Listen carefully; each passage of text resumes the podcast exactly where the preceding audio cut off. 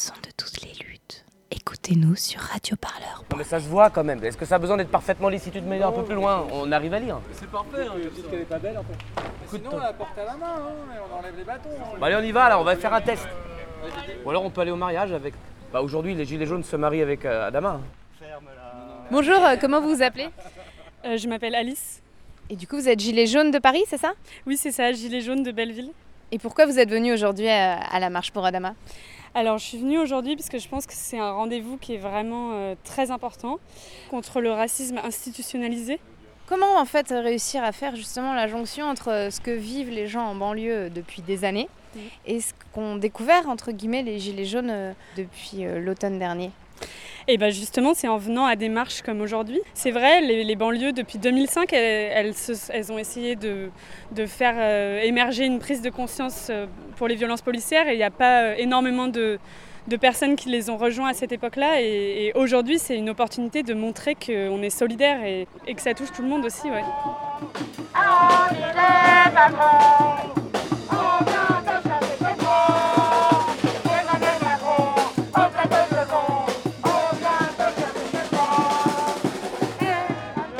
Nicolas Crameyer, responsable du programme Liberté pour Amnesty International France. C'est la première fois qu'Amnesty euh, appelle à participer à la marche euh, pour Adama. Pour quelle raison? Tout d'abord pour, euh, pour soutenir le combat de la famille et du comité, euh, qui est absolument admirable euh, depuis trois ans. Sans, sans leur courage, sans leur abnégation, sans leur, euh, leur rage d'obtenir justice, euh, la- l'affaire serait classée comme malheureusement beaucoup d'autres affaires que nous avons pu documenter dans le passé et qui se terminent par des non-lieux. Euh, on sait depuis euh, de très nombreuses années qu'en France, il n'y a pas une justice indépendante dès lors que l'on est en train de parler de- d'allégations de, violence policière. Pourquoi nous rejoignons aussi C'est aussi tout simplement parce que ce que réussit le comité Adama, c'est de fédérer bien plus largement autour de la question des violences policières. Bien au-delà du cas d'Adama, qui est triste blanc emblématique, c'est qu'aujourd'hui, quand on parle de violences policières, on ne parle plus de violences policières dans des quartiers vis-à-vis de personnes racisées, noires ou arabes, on parle de violences policières dans des situations extrêmement différentes, dans les manifestations. Bien sûr dans les manifestations Gilets jaunes, mais on avait pu constater un certain nombre de tendances que l'on avait documentées euh, dans un rapport euh, pendant les manifestations sur la loi travail. Euh, ça s'applique aussi à des manifestants écolos. On a pu le voir avec l'affaire du pont de Sully et le gazage massif de manifestants totalement pacifiques qui ne représentaient aucune menace pour, pour l'ordre public. Justice Justice Justice Je m'appelle Antoine Boudinet et euh, j'ai perdu ma main à Bordeaux le 8 décembre, euh, le 8 décembre dernier sur la place Péberlan. Euh, j'ai ramassé une GF4 que j'avais confondue avec une grenade lacrymogène. Adama Traoré, c'est quand même devenu en trois ans effectivement une figure, une figure phare de la lutte contre les violences policières. Et du coup, pour nous, c'était hyper important de venir euh, apporter notre soutien au collectif pour Adama. Parce que, effectivement, moi, j'ai perdu ma main, d'autres ont perdu des yeux et des choses comme ça. Mais Adama, il est mort. Adama, il est mort écrasé sous trois personnes, trois, euh, trois policiers qui l'ont arrêté et qui ont utilisé des techniques d'arrestation qui, euh, qui sont catastrophiques. Il est mort étouffé. Est-ce que vous pensez qu'aujourd'hui, le grand public est de plus en plus conscient que ces violences policières, elles peuvent toucher n'importe qui, alors qu'autrefois, c'était quand même cantonné au, au quartier populaire? Je pense que là, ça y est, on commence vraiment à avoir une, une conscientisation des gens. Moi-même, effectivement, bah, je, je me suis, je me suis mis à me rendre compte de beaucoup de choses. Et c'est que récemment, là, avec les Gilets jaunes et avec toute la violence qui a été subie et qui a été médiatisée, que effectivement, je me suis rendu compte non seulement que la police posait problème, mais qu'en plus, ça date d'il y a beaucoup plus longtemps que ça. Euh, et j'espère que, et je pense que c'est le cas aussi pour beaucoup de gens.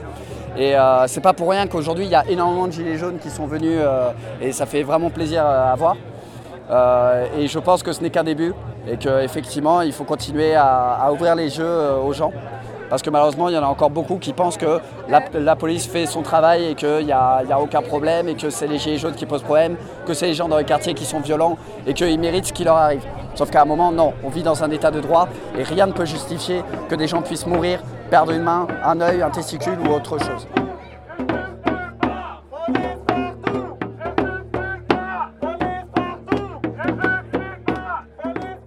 En France, on manque d'un organisme indépendant euh, d'enquêter sur les violences policières, sur les allégations de violences policières. Ça, c'est la première cause à notre sens. Mais ce qui explique qu'on n'est pas cet organe indépendant, c'est que malheureusement, aujourd'hui, euh, les gouvernements se succèdent, mais ont peur de prendre à bras le corps cette question. Ce qui malheureusement est aujourd'hui terrible, c'est que là où l'impunité était cantonnée à, quelques cas euh, représentatifs euh, dans le passé, aujourd'hui le, déni est assumé au plus haut niveau. Et c'est un, déni qui, est bien évidemment conscient. Euh, lorsque Christophe Castaner ou d'autres ministres disent qu'il n'y a pas de violence policière en France, que c'est limite une insulte à, un État de droit comme la France, le, vrai problème avec cette incapacité des autorités à rendre justice, c'est le fait que aujourd'hui, cela encourage à des comportements de plus en plus déviants. C'est vraiment le cercle vicieux de l'impunité que l'on constate absolument partout dans le monde et qu'on est en train de voir s'appliquer aujourd'hui en France. La couverture des violences policières entretiennent les tensions et augmentent les risques de violence en, manifestation. Parce que de plus en plus de personnes qui n'avaient strictement aucun comportement, intention violente, euh, aujourd'hui se défient de plus en plus des autorités policières. Et comment mettre fin à cette escalade qui semble ne pas pas se terminer? On ferait bien de s'inspirer d'un certain nombre d'expériences qui marchent dans d'autres pays. La responsabilité première des forces de l'ordre dans des manifestations, c'est bien évidemment d'éviter les troubles à l'ordre public, c'est bien évidemment d'empêcher que des violences ou des dégradations soient commises, mais c'est aussi fondamentalement d'assurer le droit de manifester pacifiquement en France.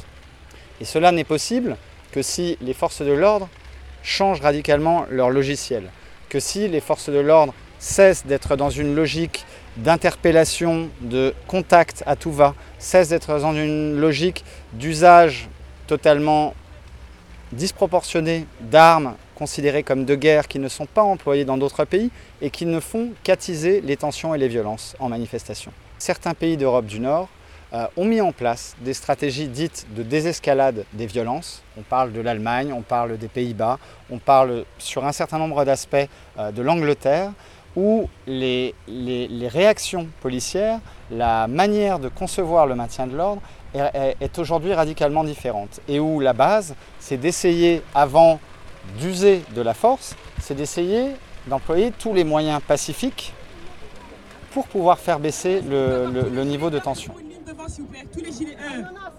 tous les t-shirts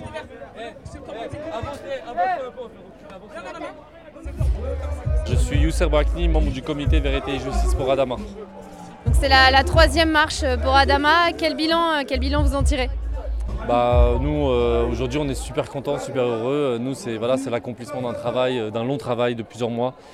L'année dernière, notre objectif, c'est de ramener la gauche, ça a été fait. Aujourd'hui, c'était de ramener euh, les gilets jaunes, que les gilets jaunes soient présents en masse ici, qu'on puisse réussir l'exploit de déplacer les gilets jaunes jusque dans les quartiers populaires. C'était pas évident, c'était pas gagné du tout, du tout. Aujourd'hui, dans cette marche, tout le monde était à sa place. Voilà, tout le monde pouvait s'identifier à cette cause. Adama, c'est un révélateur de ce qu'est le système répressif, autoritaire. Et là, c'est pour ça qu'on a appelé cette journée ripostant à l'autoritarisme. Et là, aujourd'hui, c'est ce qu'on a réussi à faire comprendre aux Gilets jaunes. C'est que si vous venez dans les quartiers populaires, si vous soutenez la cause des quartiers populaires, vous vous soutenez vous aussi. Parce que c'est la base de l'oppression, elle est là. Merci, un grand merci à vous tous. Merci. Merci d'avoir fait ce déplacement. Merci d'être venu. Je ne sais pas si vous vous rendez compte, vous en rendez compte, c'est un an, un an de travail intense du comité. Mais cette marche, n'est pas la marche de la famille Traoré c'est votre marche. Votre nom va rentrer dans l'histoire. Votre nom va rester gravé dans le marbre. Vous pourrez dire, j'ai participé à un mouvement, j'ai participé à un renversement de système, j'ai participé à un combat. Pour que certaines personnes n'aient pas de droit de mort sur la vie de qui que ce soit. Le tournant qu'on prend dans cette marche est un tournant très important. Aujourd'hui, nous sommes là, tous ensemble. Le système, si on veut le renverser, on peut le faire, on peut y arriver pour obtenir vérité et justice pour tout le monde.